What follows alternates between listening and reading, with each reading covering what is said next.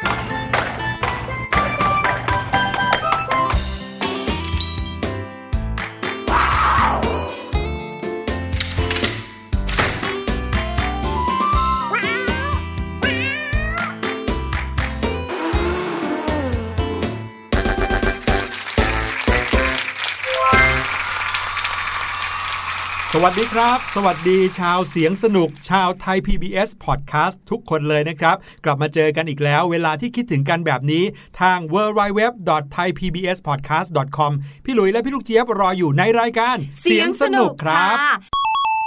แล้ววันนี้นะคะบอกเลยว่าเป็น episode ที่พี่ลูกเจี๊ยบเนี่ยตื่นเต้นดีใจดี๊ด๊ามากๆเลย ถ้าเกิดว่าน้องๆคนไหนนะคะ เป็นแฟนรายการเสียงสนุกมานานก็จะรู้ว่าพี่ลูกเจี๊ยบนั้นจะตื่นเต้นกับเรื่องแค่ไม่กี่เรื่อง หนึ่งในนั้นก็คือเรื่องกินนั่นเองค่ะ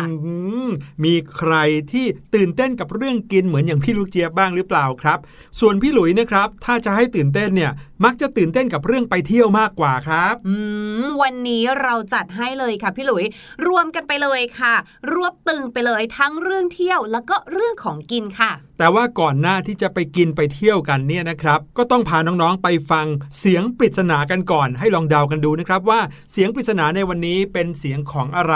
พี่หลุยเอาเสียงของอุปกรณ์ไฟฟ้ามาฝากน้องๆอีกแล้วนะครับ หลายๆ คนอาจจะคุ้นเคยเสียงแบบนี้ดี แต่ว่าลองฟังกันดูก่อนว่าใช่ในสิ่งที่ตัวเองคิดเอาไว้หรือเปล่า ไปฟังกันเลยครับ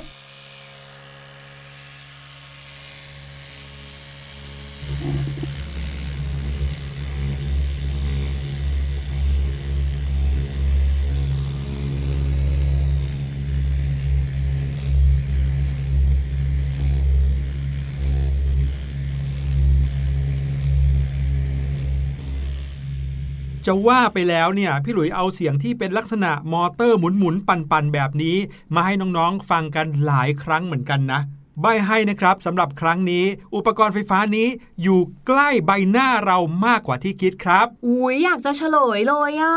เอ้าพี่ลูกเจี๊ยบจะเฉลยทำไมล่ะครับ เครื่องโกนหนวดแน่ๆเลยค่ะน้องๆค่ะคนที่ไม่เคยโกนหนวดอย่างพี่ลูกเจี๊ยบจะรู้ได้ยังไงครับ ว่านี่คือเสียงของเครื่องโกนหนวด เออ ก็จริง ก็พี่หลุยให้คำใบว่าข้อที่หนึ่งเป็นเสียงมอเตอร์ ข้อที่สองก็คือว่าอยู่ใกล้กับหน้าของเรามากๆอะค่ะอืมถ้าบอกมากกว่านี้เนี่ยจะเป็นการเฉลยแล้วนะครับ ลองให้น้องๆเดากันดูก่อนดีกว่า ในระหว่างนี้พาน้องๆไปกินไปเที่ยวทิปกับเราสองคนกันดีกว่าครับ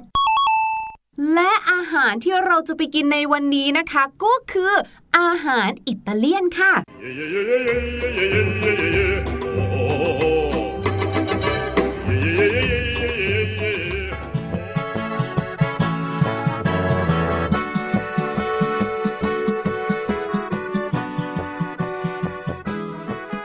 อืมอืมอร่อยอะอืมอุ้ยใส่ซอสได้ไหมเดี๋ยอะวเดี๋ยวเดี๋ยว เนี้ย พี่ลูกเจี๊ยบครับครับ ใจเย็นๆอย่าเพิ่งรีบกินครับทำไมเราอะพาน้องๆมารู้จักกับอาหารอิตาเลียนกันเนี่ยค่ะช่วยเล่าให้ฟังก่อนได้ไหมครับว่าอะไรเป็นอะไรอืมอันนี้นะคะคือพิซซ่าค่ะ ส่วนนี้นะคะ คือพิซซ่าเหมือนกันค่ะ แต่ว่าอืมเป็นพิซซ่าเตาถ่านค่ะอื้อหือพาน้องๆมากินพิซซ่า ใช่ค่ะโอ้มีใครที่ชอบพิซซ่าบ้างครับ พี่หลุยนะ ชอบพิซซ่าเพราะว่าเขาใส่ซอส ใส่ชีส แล้วก็ยังมีไส้กรอกแฮมที่พี่หลุยชอบอีกเยอะแยะเลย ใช่ แล้วพิซซ่าเนี่ยก็เป็นเมนูที่จริง ๆ แล้วเราสามารถทำเองที่บ้านได้ด้วยนะ ไม่ว่าจะใช้เตาไมโครเวฟก็ได้ หรือบางคนนะคะทำบนกระทะเลยก็มีเหมือนกันนะโอ้โหง่ายๆ เลย วันนี้เราทั้งสองคนจะพาน้องๆ มารู้จักกับกำเนิดของพิซซ่ากันครับ ว่าอาหารเมนูที่เราชอบชอบกันทุกครอบครัวเนี่ยมีที่มามาจากไหน ถ้าบอกกับน้องๆว่า จุดเริ่มต้นของพิซซ่ามาจากการระเบิดของภูเขาไฟ น้องๆเชื่อกันหรือเปล่า ก่อนอื่นเลยนะคะ พี่ลูกเจี๊ยบเชื่อแหละว่าทุกคนนะรู้อยู่แล้วว่าเมื่อเราพูดถึงพิซซ่า ก็รู้ว่าเนี่ยเป็นอาหารของชาวอิตาเลียนนะจ๊ะ แต่ที่หลายๆ คนอาจจะรู้สึกอึ้งไปเลยเหมือนพี่ลูกเจี๊ยบก็คือ อ้าวพิซซ่าเนี่ยถือว่าเป็นอาหารจานด่วนนะจ๊ะ เป็นฟาสต์ฟู้ดอย่างหนึ่งอะฟาสต์ฟู้ดเหมือนอย่างพวกแฮมเบอร์เกอร์เฟรนช์ฟรายอย่างนี้เหรอฮะถูกต้องเลยค่ะ แต่พูดถึงเนี่ยพิซซ่ารูปร่างของเขาเนี่ยก็พัฒนาไปเยอะนะคะ เมื่อก่อนนี้ถ้าพูดถึงพิซซ่าเราก็จะนึกถึงแป้งแผ่นกลมๆแบนๆใช่ไหมใช่แต่เดี๋ยวนี้ค่ะ สี่เหลี่ยมก็มีสามเหลี่ยมก็มีในประเทศไทยเราเนาะเห็นเยอะแยะมากมาย จนพี่ลูกเจี๊ยบก็แอบสงสัยนะว่าเอ๊ะที่ต่างประเทศตอนนี้เขามีรูปทรงอื่นกันบ้างหรือเปล่าเหมือนอย่างของเราไหมอืม พี่หลุยเคยไปต่างประเทศมาหลายประเทศเลยครับพี่ลูกเจี๊ยบ ส่วนใหญ่แล้วก็มักจะเห็นพิซซ่าเป็นรูปวงกลมเนี่ยแหละครับ อย่างที่บอกเอาไว้ว่ากำเนิดของพิซซ่าเนี่ยมาจากภูเขาไฟลูกหนึ่งครับ มีชื่อว่าภูเขาไฟวิสูเวียสครับซึ่งภูเขาไฟวิสูเวียสเนี่ยเกิดการระเบิดขึ้นใหญ่โตในปีคริสตศักราชที่ 79 เรียกว่าย้อนไปเกือบ 2,000 ปีเลยทีเดียวนะครับ เมื่อภูเขาไฟวิสูเวียสระเบิดขึ้นนะครับ ตอนนั้น เมืองที่อยู่ใต้ภูเขาไฟวิสูเวียส ก็คือเมืองปอมเปอี ถูกฝังอยู่ใต้ภูเขาไฟใต้ลาวากันทั้งเมืองเลย และเหตุการณ์ก็ผ่านไปนานถึงกว่า 600 ปีครับ ประมาณปีคริสตศักราชที่ 640 ก็มีนักสำรวจนะครับ ชื่อว่าคุณแกตาโนฟิโอเรลลี่เขาได้ค้นพบเตาฟืนโบราณจำนวนมากมาย ในซากปรักหักพังของเมืองที่ถูกลาวาถล่มนี้ และการที่เมืองนี้นะคะ เมืองปอมเปอีเนี่ยเขาถูกลาวาถล่มเนี่ยไม่น่าเชื่อเลยว่า ลาวาที่ถล่มเนี่ยนะคะ เมื่อเวลาผ่านไปเหมือนกับเป็นการสตาฟเมืองนี้เอาไว้อะสิ่งของหลายอย่างนะคะ ไม่เสียหายไปนะ ยังคงรูปยังคงสภาพอยู่ แล้วก็อย่างที่พี่หลุยบอกค่ะ เจ้าเตาฟืนโบราณเหล่านี้เนี่ยนะคะ ไม่ใช่แค่ว่ายังคงมีอยู่นะคะ แต่ของข้างในค่ะ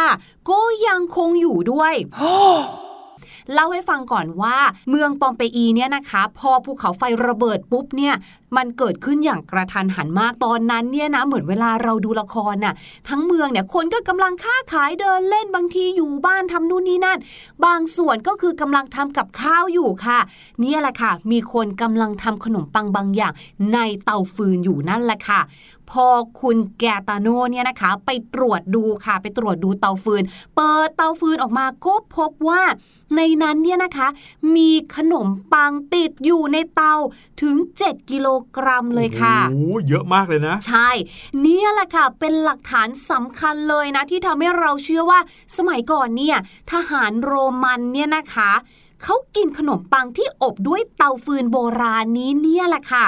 แล้วก็ได้ข้อสันนิษฐานเพิ่มเติมต่อมาค่ะว่า ชาวเมืองในเมืองนาโปลีในอิตาลีเนี่ยก็กินขนมปังที่อบในเตาฟืนโบราณแบบนี้เหมือนกัน แปลว่าเขากินมาแบบว่านานมากแล้วตั้งแต่เมื่อ 700 ปีที่แล้วค่ะเมื่อมีการค้นพบครับว่ามีการเอาขนมปังไปอบในเตาฟืนเนี่ย ก็เริ่มมีการศึกษาเกี่ยวกับเรื่องนี้กันมาเรื่อยๆครับ มาถึงต้นปีคริสตศักราช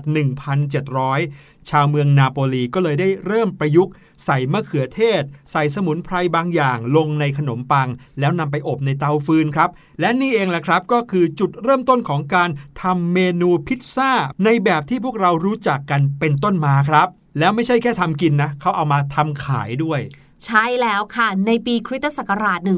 1830 นะคะ เริ่มมีร้านพิซซ่าค่ะ เปิดขายกันแล้วค่ะ โดยร้านพวกนี้เนี่ยเขาก็จะใช้วิธีการอบพิซซ่าในเตาที่ทำจากหินภูเขาไฟนี่เออด้วยความที่ original ไงไปเจอแบบนั้นก็เลยคิดว่า อ๋อ สมัยก่อนน่าจะเป็นแบบนี้ก็ต้องทำในแบบเดียวกันนะคะ อีกประมาณร้อยปีต่อมาค่ะ ก็คือนับจากคริสตศักราช 1700 เนี่ยนะคะ เริ่มมี ingredient หรือว่าส่วนประกอบสำคัญเข้ามาแล้ว รู้ไหมว่าคืออะไร อืม ถ้าพูดถึงพิซซ่าก็ต้องมีชีสใช่ไหมครับ ใช่แล้วค่ะ ชีสเนี่ยเริ่มเข้ามามีอิทธิพลในอาหารมากขึ้นค่ะ แต่ว่าชีสที่เราพูดถึงในสมัยก่อนเนี่ยนะคะ ไม่ใช่ชีสปกติธรรมดาทั่วไปนะคะ แต่เป็นชีสที่ทำมาจากนมควายพื้นเมืองที่ชื่อ fiore di bufala ค่ะ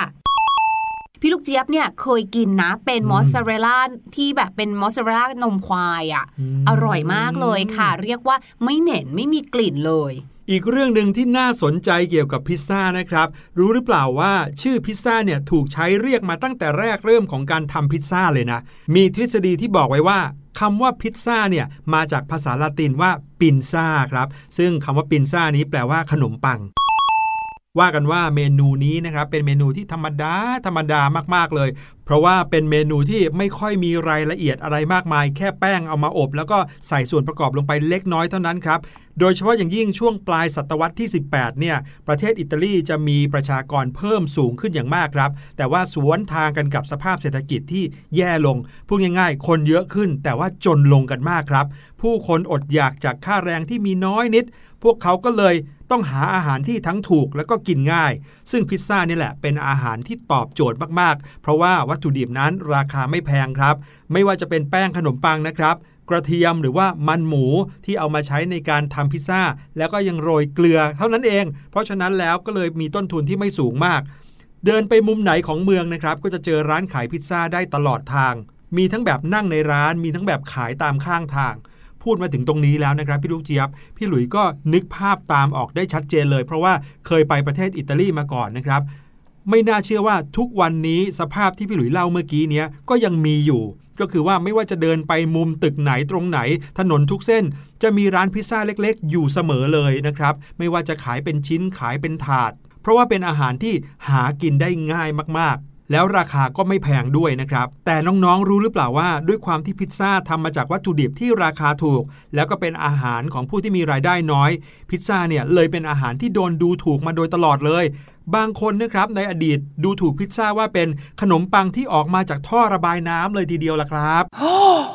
แต่ว่าขนมปังนี้นะคะไม่ได้อยู่ในท่อระบายน้ำนานค่ะ จุดเปลี่ยนสำคัญของสถานะของพิซซ่าเนี่ยเกิดขึ้นในปีคริสตศักราช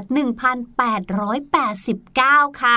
ตอนนั้นเนี่ยนะคะเชฟคนหนึ่งค่ะที่ชื่อว่าราฟาเอเล่เนี่ยนะคะ ต้องการที่จะทำอาหารจากท้องถิ่นเนี่ยแหละค่ะ ให้กับกษัตริย์อุมเบร์โตที่หนึ่งแห่งอิตาลี รวมไปถึงพระราชินีมาการิตาเนี่ยได้ลิ้มลองดูค่ะแหมก็คิดดูนะคะเป็นกษัตริย์นะเนาะก็คงจะได้กินแต่อาหารหรูมาตลอด 3 วัน ที่มาเยี่ยมเยือนเมืองเนเปิลค่ะ เชฟคนนี้ก็เลยคิดว่าพระองค์น่าจะเบื่อแล้วแหละ เอาอย่างนี้ละกันทำพิซซ่าให้กินดีกว่านะ แต่ว่าค่ะ ครั้นจะทำพิซซ่าแบบธรรมดามาให้กินเนี่ย กลัวว่ากษัตริย์และราชินีเนี่ยจะไม่ประทับใจ เลยทำออกมาให้กินถึง 3 หน้าเลยค่ะ แต่ในบรรดาสามหน้านี้นะคะ หน้าที่ถูกใจพระราชินีมาการิตาที่สุดคือ หน้าที่ประกอบไปด้วยมะเขือเทศ ชีสมอสซาเรลล่า และใบโหระพา ซึ่งเมนูนี้ยังคงมีอยู่จนถึงทุกวันนี้นะคะ อ๋อ นี่มันพิซซ่าหน้ามาการิต้านี่นา ใช่แล้วเห็นไหมแล้วก็ได้ชื่อมาจากพระราชินีเนี่ยแหละค่ะ เพื่อเป็นเกียรติแก่พระราชินีมาการิตาเรียกว่าเป็นอินฟลูเอนเซอร์ของพิซซ่าหน้านี้นั่นเองนะคะ และที่น่าสนใจเพิ่มเติมค่ะ ก็คือว่าพิซซ่าหน้านี้เนี่ยมีมะเขือเทศก็คือสีแดงใช่ไหมมีชีสมอสซาเรลล่านะคะ ก็คือสีขาว แล้วก็มีใบโหระพาก็คือสีเขียวสามสีนี้ค่ะ เป็นสีของอะไรเอ่ย ติ๊กตอกติ๊กตอกติ๊กตอก สีแดง สีขาว สีเขียว เอ๊ะนี่มันสีของธงชาติอิตาลีนี่นา ถูกต้องแล้วค่ะทำให้พิซซ่าหน้านี้เนี่ยนะคะ ก็เลยกลายเป็นเหมือนกับว่า เป็นเมนูตัวแทนของประเทศอิตาลีไปด้วยเลย อืม หลังจากนั้นเป็นต้นมาพิซซ่าก็เลยไม่ใช่อาหารพื้นๆของคนทั่วไปที่ไม่มีจะกินอีกต่อไปแล้วนะครับ เพราะว่ากลายไปเป็นเมนูสุดโปรดของพระมหากษัตริย์ แล้วก็พระราชินีแห่งอิตาลีเลย ใช่แล้ว แต่ว่าการเดินทางหรือว่าความโด่งดังของพิซซ่าเนี่ยก็ไม่ได้อยู่แค่นี้นะคะ เพราะว่าเมื่อผู้อพยพชาวเนเปิลเนี่ยเขาออกเดินทางขึ้นเหนือไปหางานทำใช่ไหมแน่นอนเขาก็ต้องพกอาหารไปด้วยไง เพราะว่าเขาต้องเดินทาง อาหารเนี่ยล่ะค่ะก็เป็นส่วนหนึ่งของวัฒนธรรมทำให้พิซซ่าเนี่ยโด่งดังไปทั่วโลกเลยค่ะ ทุกคนก็แบบถามว่า เฮ้ยยูยูเอาอะไรมากินน่ะเขาก็เริ่มเล่าให้ฟังว่ามันคืออะไร แบ่งปันให้คนชิมนะคะ ดังนั้นพิซซ่าก็เลยกลายเป็นเมนูอาหารที่รู้จักกันไปทั่วโลกเลยล่ะค่ะ โดยเฉพาะในช่วงหลังสงครามนะคะ ที่มีการเดินทางข้ามประเทศกันเยอะแยะมากมาย อ๋อมิน่า เมนูพิซซ่าเนี่ยก็เลยเป็นที่นิยมกันในภาคพื้นทวีปยุโรปทั้งหลายเลยนะครับ เพราะว่าถัดจากอิตาลีแล้วก็ยังมีอีกหลายประเทศในยุโรปนะครับที่อยู่ในช่วงเวลาของสงครามโลก แล้วก็ทำให้พวกเขาได้ลิ้มลองพิซซ่าไปด้วยกัน โอ้โห เล่ากันมายาวขนาดนี้เนี่ยพี่หลุยคิดว่าน้องๆ ก็คงพอจะนึกภาพกันออกแล้วใช่ไหมครับว่าพิซซ่าในสมัยก่อนเนี่ยมีหน้าพิซซ่าไม่มากมายเหมือนทุกวันนี้นะ เดี๋ยวนี้บางร้านมีหน้าพิซซ่ารวมแล้วเป็น 10บสหน้าเลยละครับ เมื่อก่อนก็มีแค่ชีสมะเขือเทศ แล้วก็ผักบางชนิดเท่านั้นเองเวลาที่น้องๆ ไปเที่ยวตามแคมป์ต่างๆ บางทีเขาก็มีกิจกรรมให้ลองทำพิซซ่ากันด้วย เชื่อว่าหลายคนก็คงจะเคยผ่านมือกันมาแล้วกับการทำพิซซ่าด้วยตัวเอง ฟังเรื่องนี้แล้วรู้สึกหิวพิซซ่ากันขึ้นมาหรือยังครับ พี่ลูกเจี๊ยบเนี่ยขอตัวไปกินพิซซ่าต่อได้ไหมอะ เอาเลยครับพี่ลูกเจี๊ยบ พี่หลุยว่าเดี๋ยวก็จะเริ่มเย็นหมดแล้วเนี่ย ถ้าอย่างนั้นนะคะฝากน้องๆไว้กับเพลงนี้ดีกว่าค่ะ กับเพลงที่มีชื่อว่า นักปั่นค่ะ แล้วหลังจากเพลงนี้นะคะ เดี๋ยวมาฟังกันค่ะว่าพี่ลูกเจี๊ยบมีคำศัพท์ภาษาอังกฤษอะไรที่น่าสนใจมาฝากกันค่ะ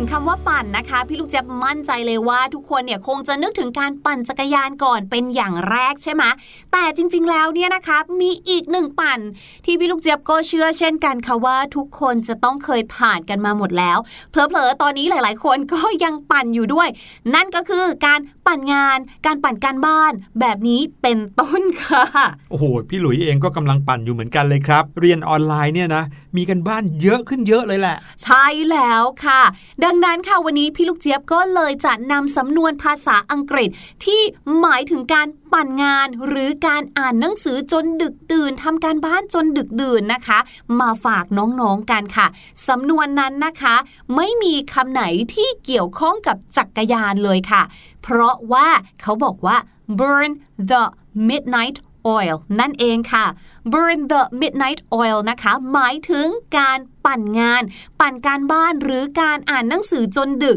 โดยเฉพาะค่ะ งานหรือการบ้านที่เราจะต้องส่งหรือต้องสอบในวันรุ่งขึ้นเนี่ยแหละค่ะ คือการปั่นงานอย่างแท้ทรูเลยละค่ะ ยกตัวอย่างประโยคเช่นนะคะ พี่หลุยเนี่ยชวนพี่ลูกเจี๊ยบค่ะ ไปกินพิซซ่า พี่ลูกเจี๊ยบบอกว่าไม่ได้เลยจริง ๆ แม้ว่าจะอยากกินมาก แต่ว่าพี่ลูกเจี๊ยบเนี่ยมีการบ้านที่จะต้องส่งคุณครูพรุ่งนี้แล้ว นั่นหมายความว่าคืนนี้พี่ลูกเจี๊ยบจะต้องปั่นงานให้เสร็จค่ะพี่หลุยค่ะ I've got to get this homework finished by tomorrow, so I guess I'll be burning the midnight oil tonight. I've got to get this homework finished by tomorrow พี่ลูกเจี๊ยบเนี่ยนะ จะต้องทำ homework การบ้านชิ้นนี้ค่ะ ให้ finished by tomorrow ให้เสร็จทันภายในวันพรุ่งนี้ so I guess I'll be burning the midnight oil tonight พี่ลูกเจี๊ยบก็เลยคิดว่าคืนนี้พี่ลูกเจี๊ยบคงไม่ได้นอนแน่ๆเลย ต้อง burning the midnight oil tonight ต้องปั่นการบ้านให้เสร็จค่ะพี่หลุย พี่หลุยไปกินเลย แต่ว่าฝากซื้อกลับมาด้วยแล้วกันนะคะ ได้เลยครับพี่ลูกเจี๊ยบแหมขอบคุณครับพี่ลูกเจี๊ยบครับเอาล่ะตอนนี้เรามาเฉลยเสียงปริศนากันดีกว่าครับ กับเสียงเครื่องใช้ไฟฟ้าที่พี่หลุยบอกว่า เป็นเสียงปั่นของมอเตอร์ชนิดหนึ่งนะครับ แถมยังอยู่ใกล้กับใบหน้าของเรามาก คราวนี้จะบอกใบให้อีกนิดนึงครับว่าใกล้ถึงขนาดที่ว่าเข้าไปในใบหน้าเราเลยละครับ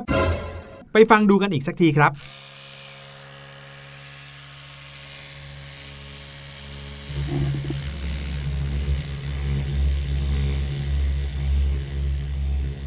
และเสียงปริศนาในวันนี้คือเสียงของแปรงสีฟันครับ แต่ว่าเป็นแปรงสีฟันไฟฟ้านะครับ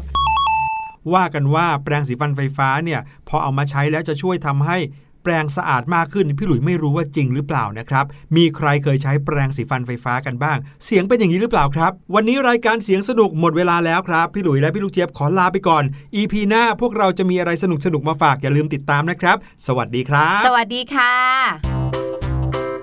สบัดจินตนาการ สนุกกับเสียงเสริมสร้างความรู้ในรายการ